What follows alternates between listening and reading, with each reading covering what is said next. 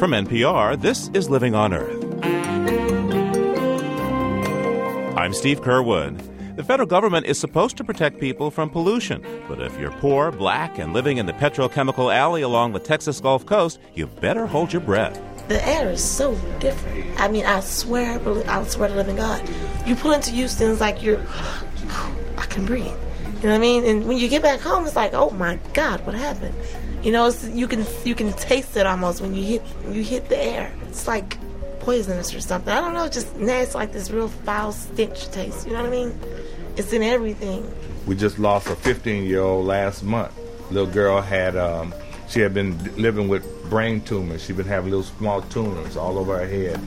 Environmental injustice in Port Arthur, Texas, and more this week on Living on Earth, right after this. Support for Living on Earth comes from the National Science Foundation and Stonyfield Farm.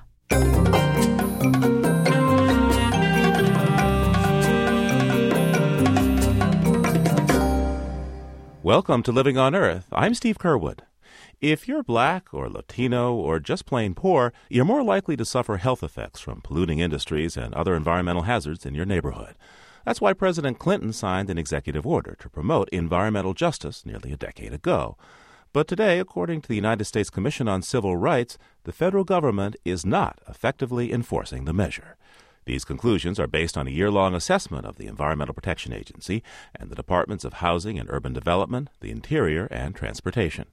Mary Frances Berry, who chairs the commission, says she's concerned these agencies have a long list of deficiencies in the last few years, they have not made environmental justice a central part of their mission. That is, they do not, in fact, uh, review the impact of decisions that they make on these poor and minority communities when they approve or clear people for uh, certain siting uh, decisions that are made at the local level. They don't bother to ask the right questions. That's one thing. The other is there are complaints filed by community groups on behalf of those who are affected by pending decisions, and the complaints are often backlogged without any uh, response to them in a timely uh, fashion. The other thing is that the agencies don't often make sure that community groups can participate in giving advice when decisions are made in the way that they're supposed to. And even when community groups are able to participate, they often don't have the information. Many of them are under resourced, they don't have the experts, and they draw as much information as they can. Whereas uh, in the law, there are provisions to provide some technical assistance to these groups. And finally, where the uh, agencies fall short is that they don't really analyze and assess their behavior. That is, what are they doing? Uh, why are they doing it this way? What are the impacts on the people involved? And how could they do it better? What does the Civil Rights Commission uh, believe has been the uh, resulting damage to minority communities in the wake of this, this failure to fully implement uh, the executive order on environmental justice? Well, if you look at the health care disparities that exist, among communities of color in this country. We're talking about Latinos, African Americans, and Native American Indians. You will see that the illnesses that they suffer from, uh, including asthma and including all kinds of respiratory uh, illnesses, stress, high blood pressure, you name it, uh, all of these illnesses you find disproportionately in those uh, communities. And the health research not done for purposes of the environmental justice, but just done on the health issues, document the impact of things like certain kinds of landfills and toxic waste and certain sewage disposal processes, as well as even noise. There are big studies now being done on the impact of lots and lots of noise on the health and the stress levels and the blood pressure. What we really are saying that we ought to equal out uh, these hazards. We know that the price of civilization and the price of progress is to have factories and businesses and uh, all kinds of enterprises, and we, as human beings, also throw up a lot of garbage. But the point is to minimize having a disproportionate impact only on some people based on how poor they are or what color they happen to be. Why do you think that uh, the order issued by President Clinton around environmental uh, justice seems to have such little teeth when it comes to uh, enforcing it? Well, the main thing that the order relied on was leadership on the part of the people in the agencies, and that uh, Bill Clinton and OMB, uh, the other government agencies that have oversight, would hold them accountable, keep their feet to the fire. It is fair to say that since the Clinton administration, no one in the administration since has done that. It is public knowledge that these environmental issues are not a major concern of the uh, Bush II administration. In fact, Christie Whitman, when she was at EPA, articulated articulated her desire to implement the Clinton order and to keep uh, keep it on the front burner. Well, she's not there anymore. Um, I noted even yesterday there was some statement that uh, Bush made about the environment and he uh, pollution, and he sort of added to it some caveat about jobs, which he's concerned about because of the unemployment rate. But it has nothing to do uh, with the issue. It's just you know throwing up sand and dust in people's eyes. So there's an absence of leadership in political arena in the administration on this issue. Mary Frances Berry is chairperson of the U.S. Commission on Civil Rights. Thanks for taking this time with me today. Thank you very much. People along the Texas Louisiana Gulf Coast face some big challenges when it comes to sharing a neighborhood with industry. They live alongside the largest concentration of petrochemical plants and oil refineries in the nation. Some 500 of these facilities run from Houston along the upper Gulf Coast, and unplanned releases of hazardous chemicals are frequent. These accidents have become a way of life for people who, as they call it, live on the fence line. But not everyone accepts the status quo. Producer Deepa Dande reports from Port Arthur, Texas.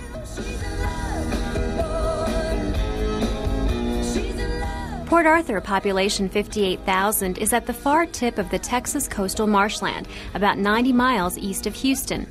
As you approach, signs for Spindletop, the first American oil gusher, and Janis Joplin's hometown museum pop up on your left. Nearer still, plumes of white smoke rise from the treetops, the green wall between the highway and the Gulf Coast refineries. The plants seem hidden, but they have been here since the oil boom at the turn of the 20th century, and so have generations of Port Arthur residents. See the housing projects over there? That's where I was born, right there. And my grandmother used to walk from there all the way down what we call Dump Road. Hilton Kelly recently came back to Port Arthur from Hollywood. He had plenty of work there in film and television, and his Screen Actors Guild card is still current. Kelly says he always knew he wanted to inspire kids with his success, but when he did come back, what struck him was the air. I grew up looking at an orange sky. I thought it was normal until I moved away, went to California, and found out that, hey, at night, the sky didn't have to be a bright, glowing orange. You didn't have to smell sulfur all day long. In a freshly pressed shirt and khaki linen shorts, Hilton Kelly stands before a barbed wire fence. It divides some 30 houses from a tank farm, dozens of smokestacks, and a maze of piping. You can see the refineries right there. They're bordering this community. At first, you smell something like burnt matches, but then it sharpens. A rotten, eggy odor lingers in the heat. Most folks here have gotten used to the smell, including Kelly. That is until he had a conversation with an elderly pastor. He brought that to my attention by saying, he said, Well, son, I understand you want to start a community center, but do you understand how polluted this area really is? And so he started to give me a breakdown as to really what this town was facing. For the past three years now, Kelly has been trying to persuade residents to organize and demand cleaner air, but he's found it slow going. They don't understand how these chemicals coming out of these plants, when they talk about so much was released in an upset, they don't equate that with wow i'm breathing this stuff in and this is why i'm coughing so much this is why my eyes are constantly watering all day he points to the day's paper two nights ago they just they just had a pipeline explosion. I heard it and everything. Boom! It was so loud. See how the orange the sky is right here? Here it is, front page. Cause of explosion still under investigation. Natural gas pipeline ruptures. And two days later, the details are still sketchy. Good morning, everyone. I'm Andrea Bishop. Officials are still trying to figure out what caused that pipeline to leak and explode Tuesday night in Nederland. They believe the From June 2002 to June of 2003, there were 340 upsets or accidents in the Port Arthur area. Among these were 56 more serious chemical spills, fires and explosions, releasing millions of pounds of toxic chemicals such as benzene, toluene, and xylene. Frustration over numbers like this have led Hilton Kelly to seek support from experts. People like Neil Carman, who was an investigator for 12 years at the Texas agency that monitors air quality. What he saw made him angry, so he quit. And now Carmen leads the Lone Star Sierra Club. Port Arthur is a particularly egregious situation because there are so many uh, poor people of color who are living along the fence line of these large industrial plants, the refineries and the chemical plants. I've been down there on a series of trips uh, over the last 10 to 12 years, and it's been a very uh, frustrating situation. Of the six plants in Port Arthur, only Motiva agreed to speak to us. The Motiva refinery is co owned by Shell and Saudi Arabian Oil. Tracy McMinn is an advisor on government affairs for Shell Oil. She says Motiva has reduced emissions by 10%. It has also invested $70 million in improvements to the facility, following a consent decree with the federal government. Despite Motiva's improvements and investments, a few months ago, the plant had an upset. We had an incident. We had a we had a power failure is what happened.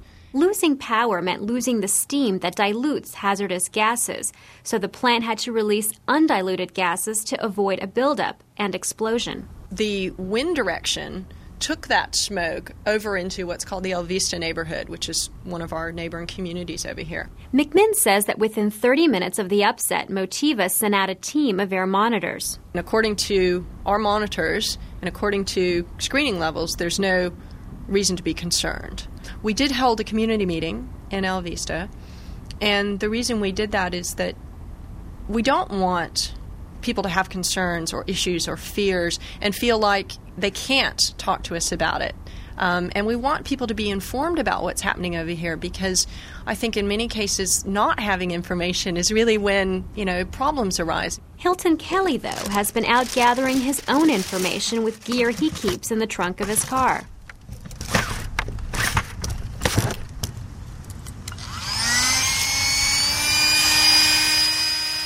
Using a five gallon plastic bucket with a vacuum screw top, Kelly collects a sample in a clear Teflon bag. Activists call this the Bucket Brigade. It's part of a national grassroots initiative, the Refinery Reform Campaign, to arm citizens with information.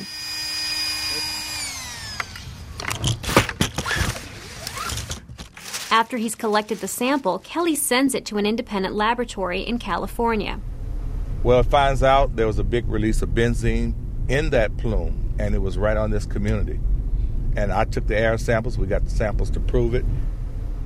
Analysis of Kelly's air sample showed levels of benzene that were not high, but were high enough, if sustained, to cause a greater incidence of cancers among residents. Tracy McMinn of Shell Oil stands by her results. While some Gulf Coast companies like Shell have reduced emissions, others in Texas have been fined stiff penalties for increasing theirs. This May, the Texas Attorney General fined Huntsman Petrochemical Corporation close to $9.5 million for releasing more than 16 million pounds of chemicals from its plant, a few miles from the fence line. In a rare criminal trial, two of Huntsman's plant managers were convicted of felonies for lying to the state and EPA. The two are appealing. But one thing is certain more than 30 years after the passage of the Clean Air Act, many folks along the fence line are still getting sick. Our story about air pollution in the community of Port Arthur, Texas will continue in just a minute. Stay tuned to Living on Earth. Welcome back to Living on Earth. I'm Steve Curwood. Much of the nation's gasoline, fertilizer, and plastics is manufactured along the southern Gulf Coast. Producer Deepa Dande continues her report now on the Texas community of Port Arthur. The town borders six chemical plants, and it's not uncommon for even young people to face a range of diseases from respiratory illness to cancer.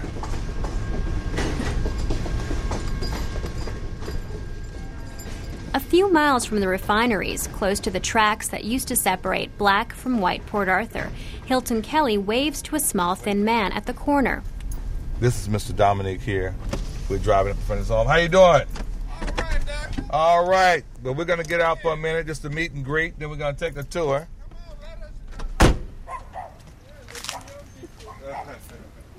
On, Uh, Mr. Dominique, this is Deepa. Yeah, yeah. wonderful, wonderful.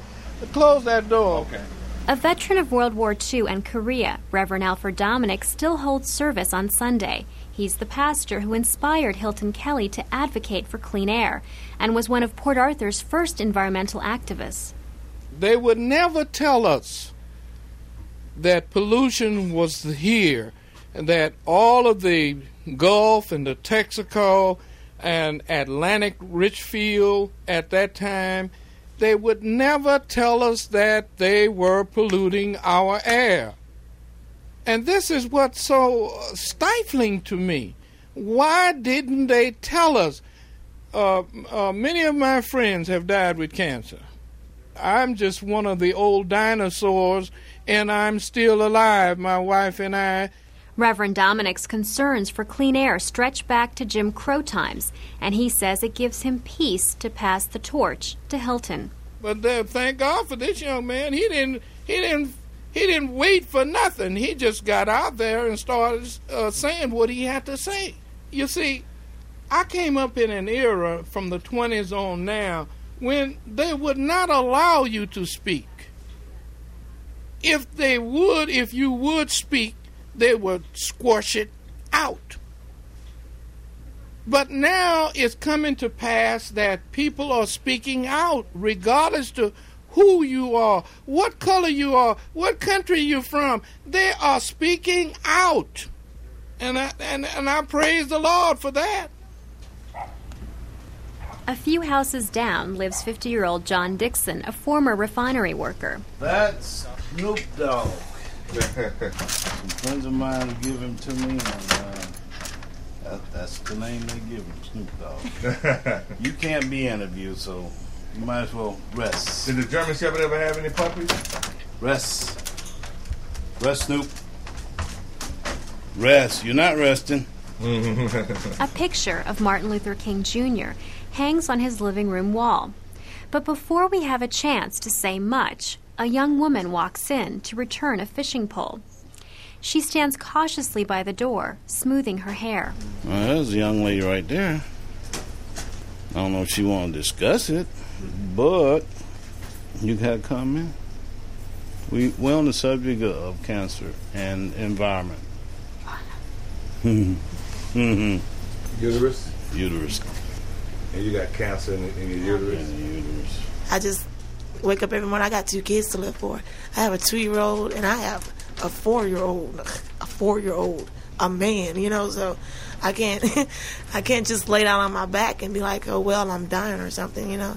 I just put it in God's hands. Whatever happens, happens. That's why I, I don't claim it at all. I just everybody has to go from something. So, you know. Judy Williams is 21. You'd never know from her broad smile that this woman is a cancer survivor. She found out four years ago, a few weeks after she had her first baby.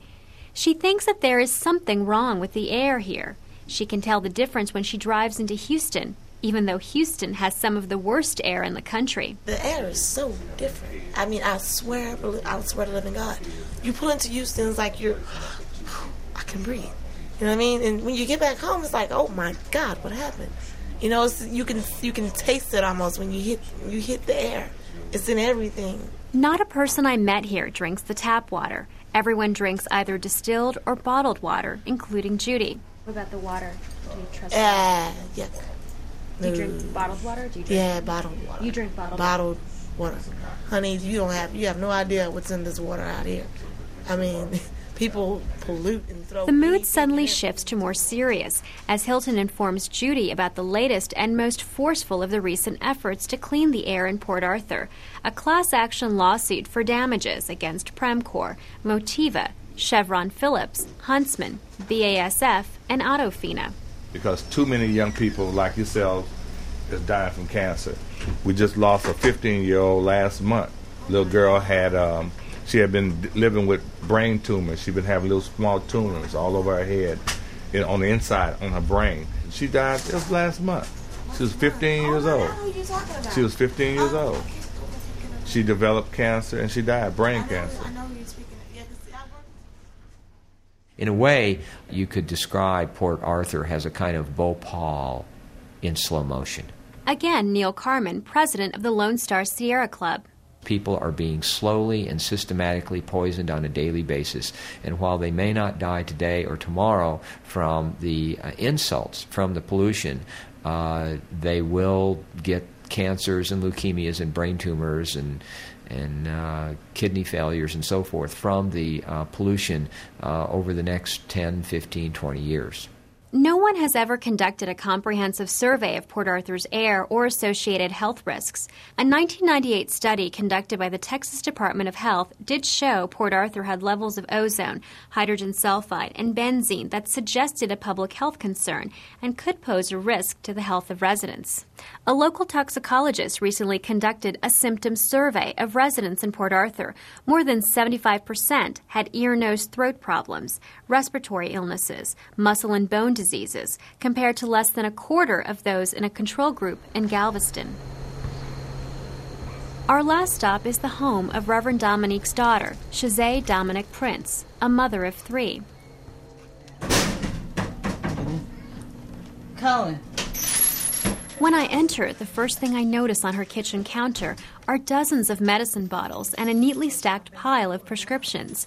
Next to it lies a portable breathing machine, the kind you see in hospitals. And usually we clean this out with a little vinegar, let's say. And we just put this. This solution is already pre mixed, this one. So we don't have to add anything to this one. Some of the solutions we have to add, they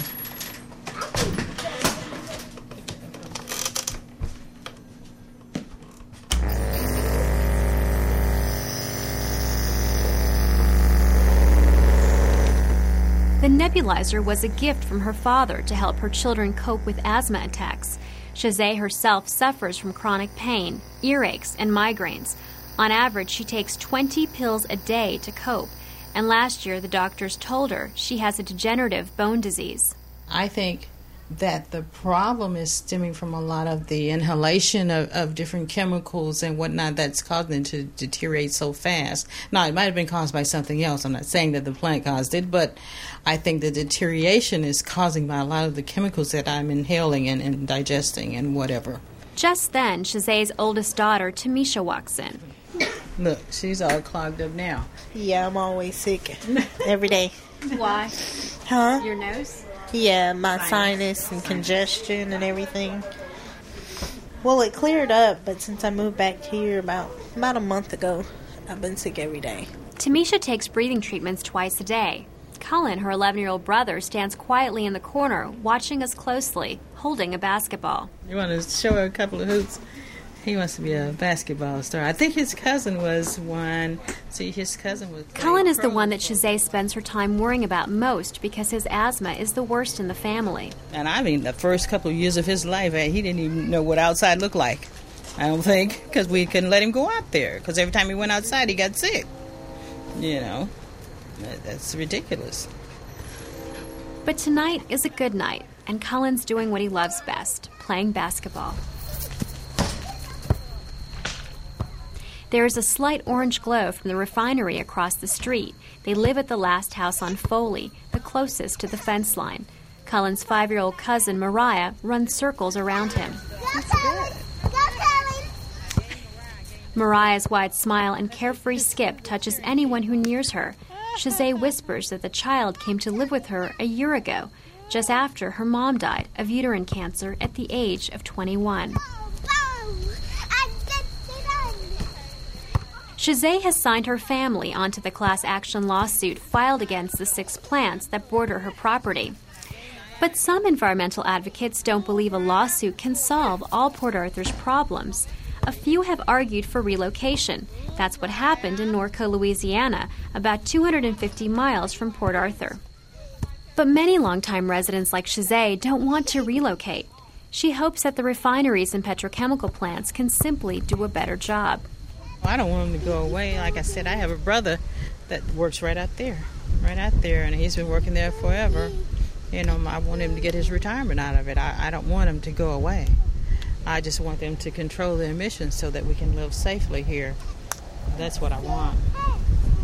Mm-hmm. It's nighttime now at the Dominic Prince residence. The children gather close to form a circle. We want to pray for all the people right here, Lord. We want to make sure that they wake up tomorrow, Lord, and have another great day like today was. Forgive us for our sins and all the sins that other people have done. Amen. Amen. In Port Arthur, Texas, I'm Deepa Dande for Living on Earth.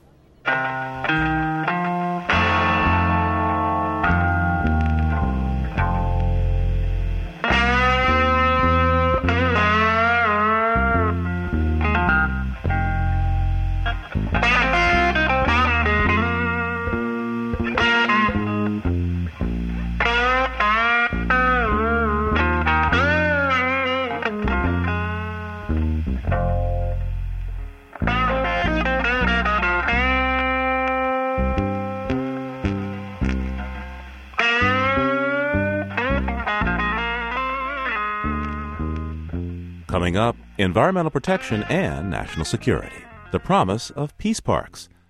First, this note on emerging science from Cynthia Graber. Scientists recently identified the world's largest guinea pig. The rodent, called Phoberomys pattersoni, lived about 8 million years ago by the banks of a massive Venezuelan river that has since run dry. At about 1,500 pounds, it was roughly as large as today's buffalo. Scientists describe it as a huge, strange looking creature with a long tail so it could balance on its bent hind legs and constantly growing teeth. No one knows why the rodent reached this immense size or why it disappeared. But scientists say that it gives a new glimpse into life along ancient tropical South American rivers. South America had been an island for tens of millions of years before a land bridge arose about 3 million years ago, connecting it to Central America. Because of this, South America's animals evolved in isolation. The continent was home to a variety of supersized mammals. Now, scientists can add a giant rodent to the roster. That's this week's note on emerging science. I'm Cynthia Graber.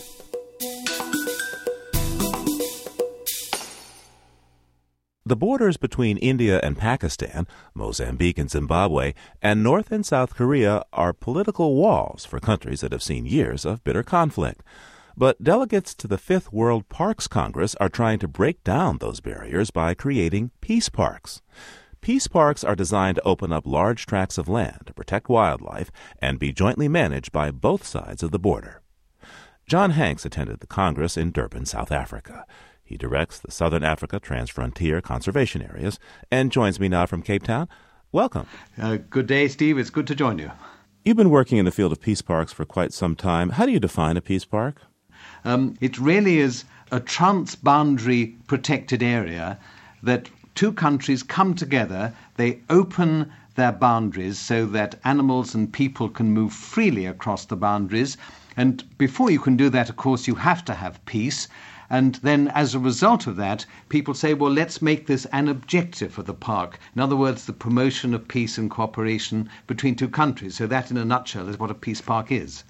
You were able to listen in on a number of conversations there in Durban. Uh, where are the most challenging areas for uh, proposed peace parks, do you think?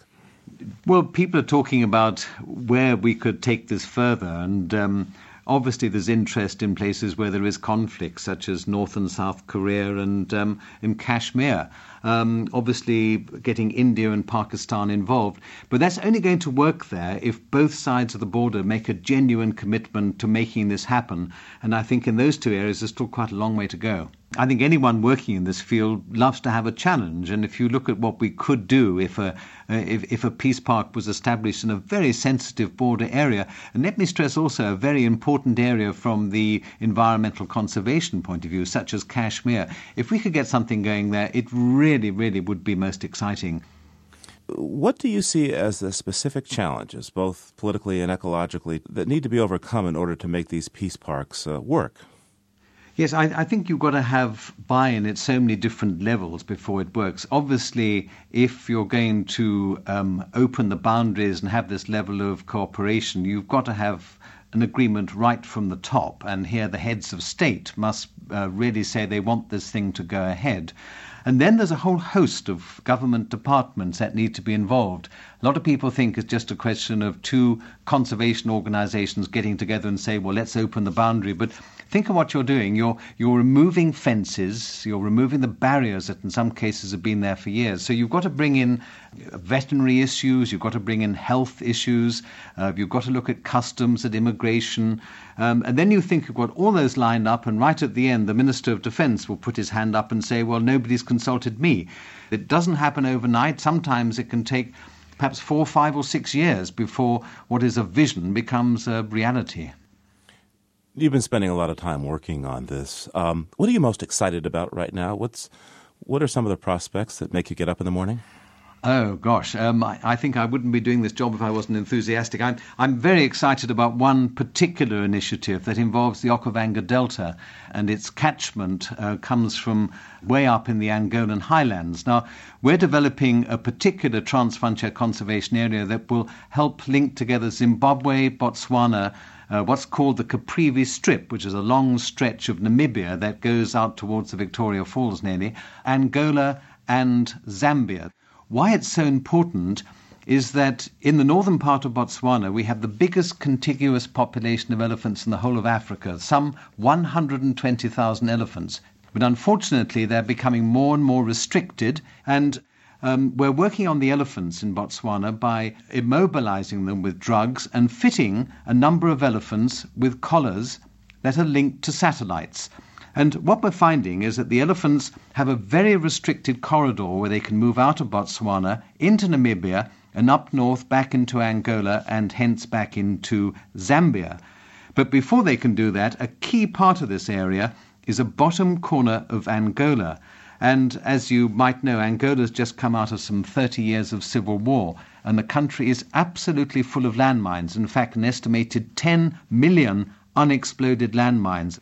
And what we're looking at is seeing what we can do to demine a key corridor in the bottom corner of Angola so that the elephants can start to move back, other animals can follow, and eventually, of course, tourism can follow them as well.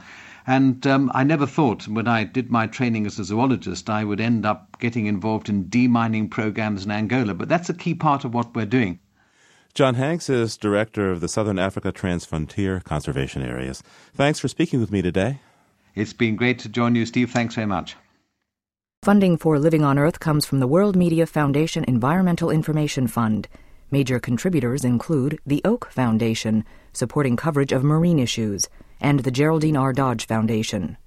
Support also comes from NPR member stations and Bob Williams and Meg Caldwell, honoring NPR's coverage of environmental and natural resource issues, and in support of the NPR President's Council and Paul and Marcia Ginsburg in support of excellence in public radio. It's Living on Earth. I'm Steve Curwood. The philosopher George Santayana once wrote that those who cannot remember the past are condemned to repeat it. But history can also become too much to handle, especially if you're working in archaeology in the American Southwest these days. As more and more highways and homes are being built, archaeologists are unearthing an ever increasing collection of artifacts and as Ken Schulman reports, they're running out of places to put it all.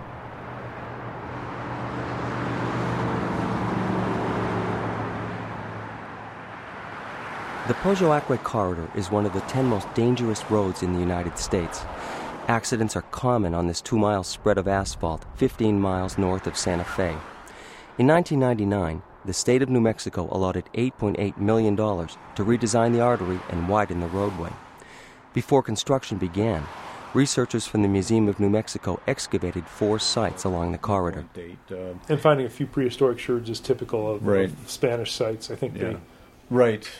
Jim Moore is a project director in archaeology at the Museum of New Mexico in Santa Fe. Here in the museum's research laboratory, he supervises four researchers as they examine, catalog, and bag the artifacts from the Pojoaque corridor. It will take close to a year to process the 150,000 arrowheads, stone tools, and potsherds recovered from the highway project. But Moore isn't worried about the pace. He's worried about space, storage space. We don't know if the uh, the repository will actually be able to accept this entire collection because they are running out of space. Boxes of artifacts take up a lot of space when they're stored.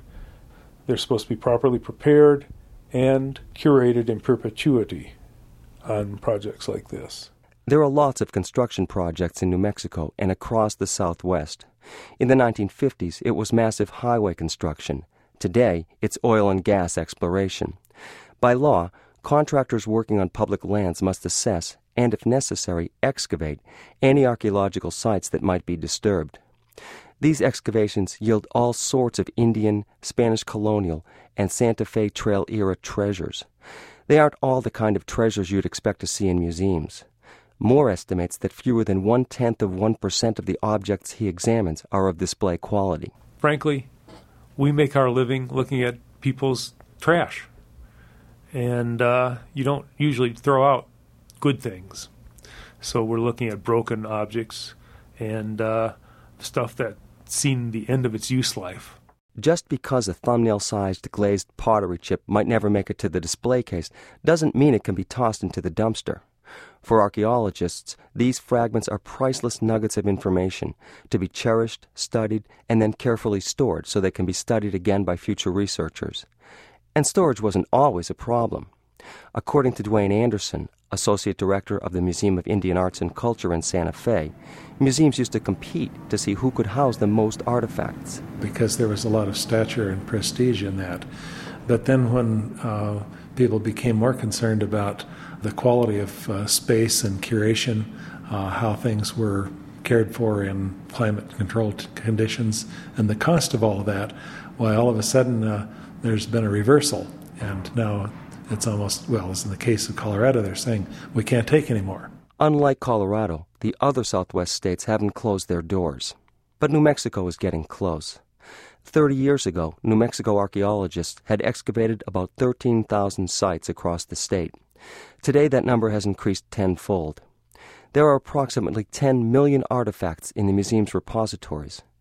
Part of the collection is stored in a damp, dark basement in central Santa Fe, in what once was the city morgue. The rest is stored here, in the basement of the Museum of Indian Arts and Culture on the south side of the city.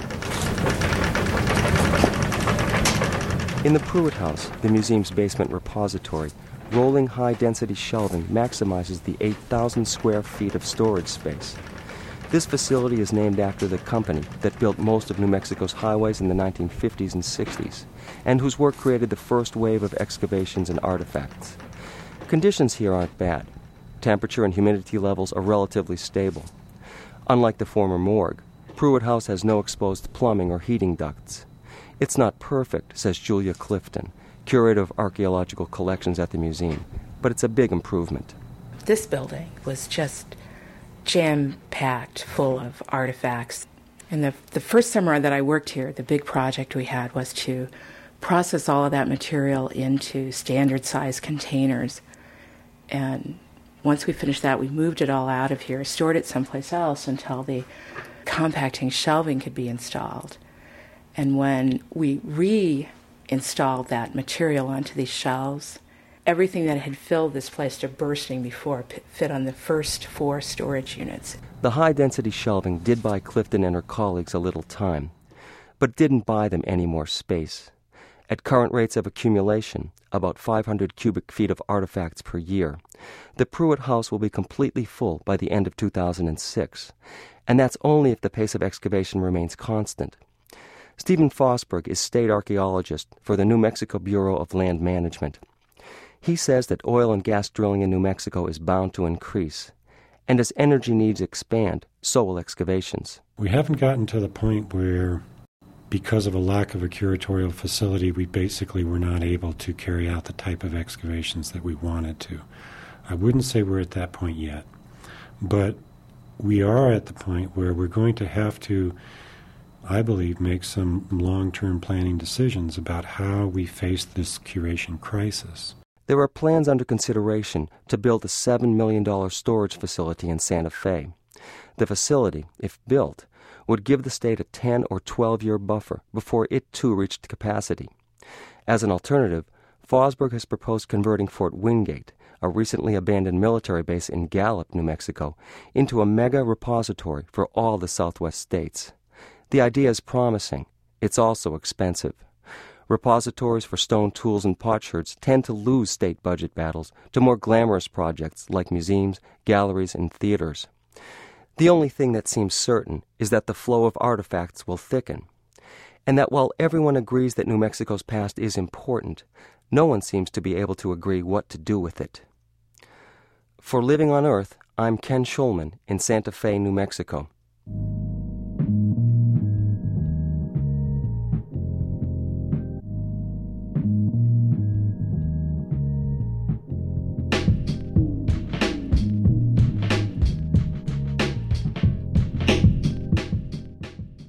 The great apes of Central Africa are threatened on a number of fronts. Habitat loss and disease have cut into their numbers.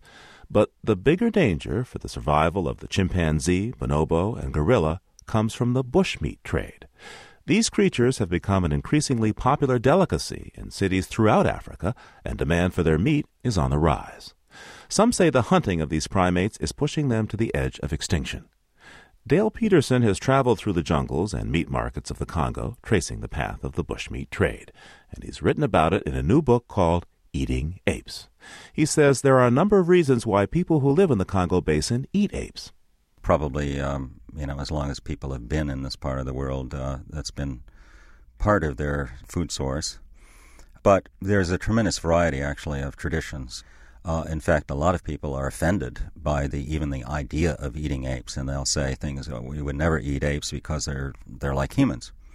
And then the other people will say, you know, almost the opposite. Um, well, you know, what's your problem? They're just like an animal. They're just another animal. So there's this great variety, and there's actually a third tradition, which is sort of that they're a special animal, and we eat them because they're special because they're sort of human like, but they're really an animal, this is a meat that will give you strength. Now, you've been immersed in the topic of apes and the bushmeat trade for quite some time now. What are your thoughts on just how closely related we are to these animals, to the apes? Well, I think you can sort of see the relationship um, if you go to a zoo and look at an ape and you discover the ape, you know, a gorilla or a chimpanzee or bonobo looking back at you. There, there is a sense that this is a, an animal that is somehow different from other animals, that is somehow more alert, more intelligent.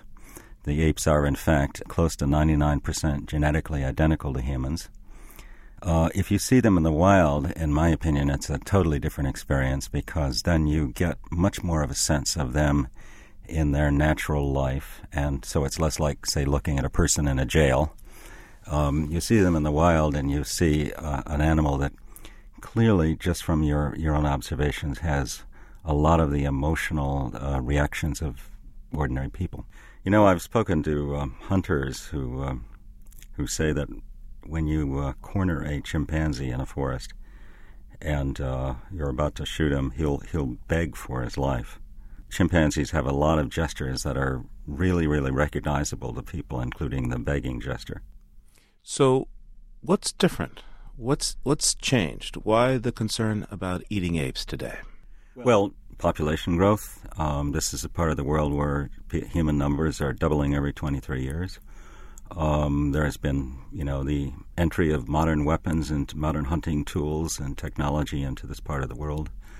And then the third thing, and the most important thing, is the entry of European and Asian loggers who have cut roads into the Congo Basin and opened up what was previously uh, a completely remote and very inaccessible part of the world have opened it up to hunting and trading and uh, the commerce.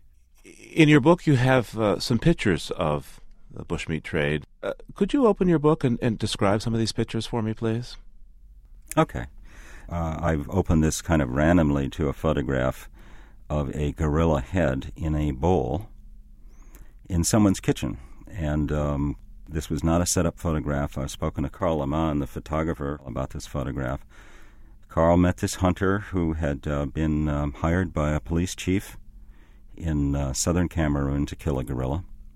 The uh, chief gave him a gun, lent him a gun, and the hunter went out and killed the gorilla, and then sent back the meat to the uh, to the police chief. And since he was the hunter, he was allowed to keep the head and an arm.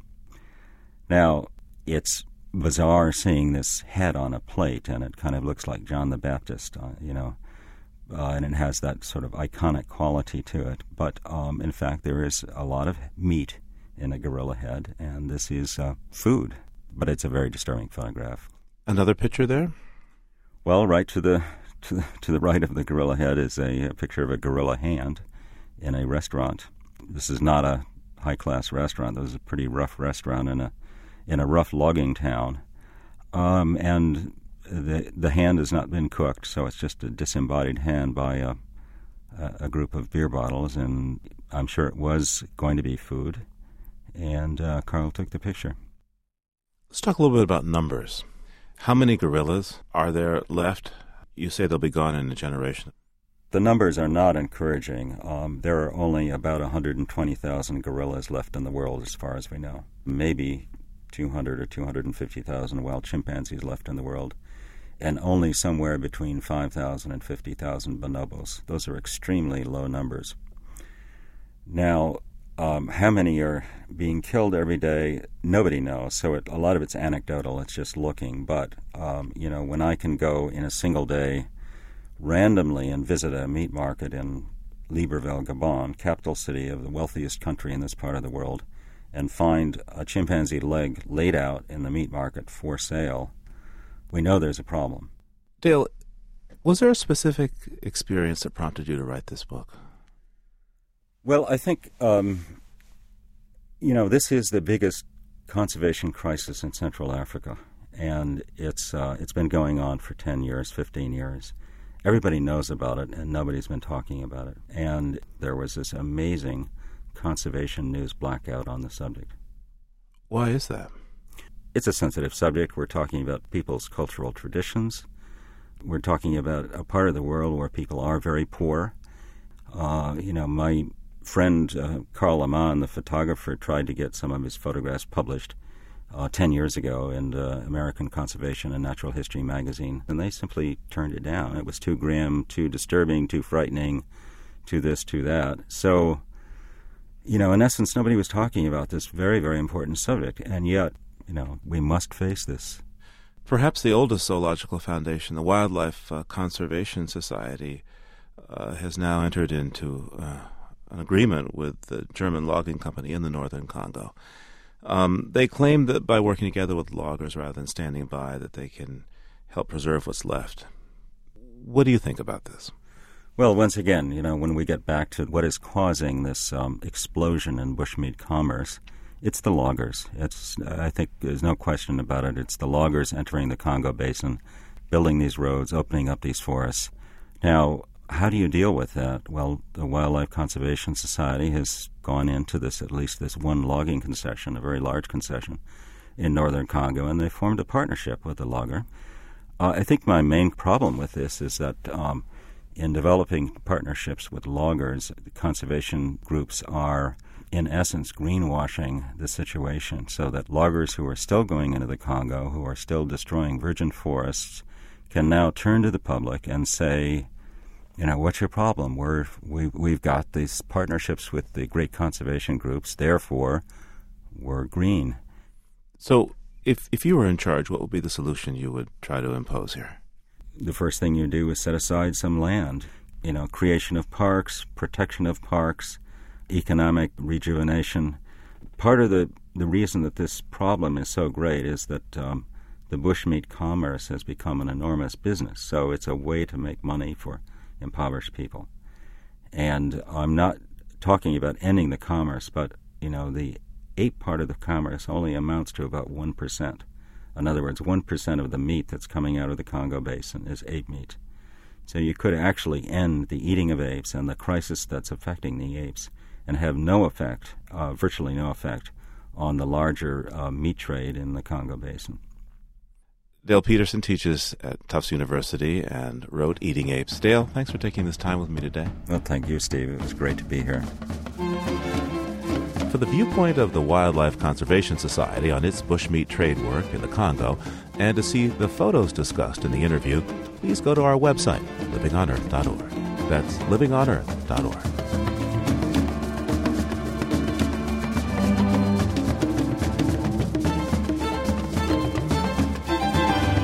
And for this week, that's Living on Earth.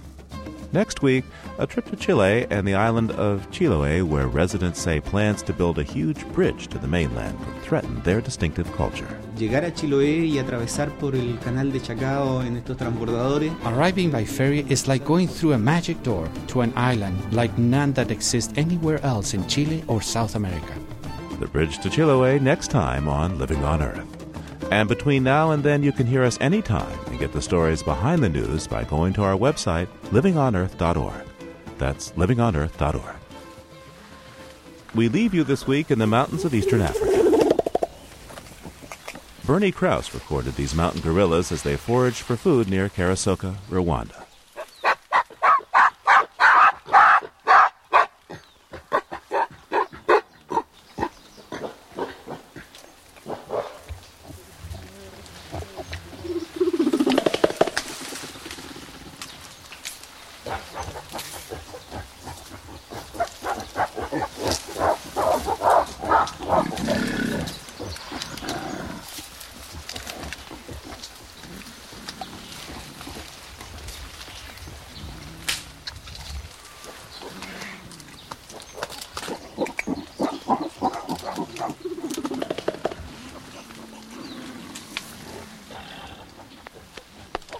Living on Earth is produced for the World Media Foundation by Chris Ballman, Eileen Bolinsky, Jennifer Chu, Cynthia Graber, Ingrid Lobet, Diane Toomey, and Jeff Young. You can find us at livingonearth.org. Andy Farnsworth mixes the program. Special thanks to Howard Gelman, Danny Bringer, and member station KQED. Allison Dean composed our themes. Environmental sound art courtesy of Earth Ear.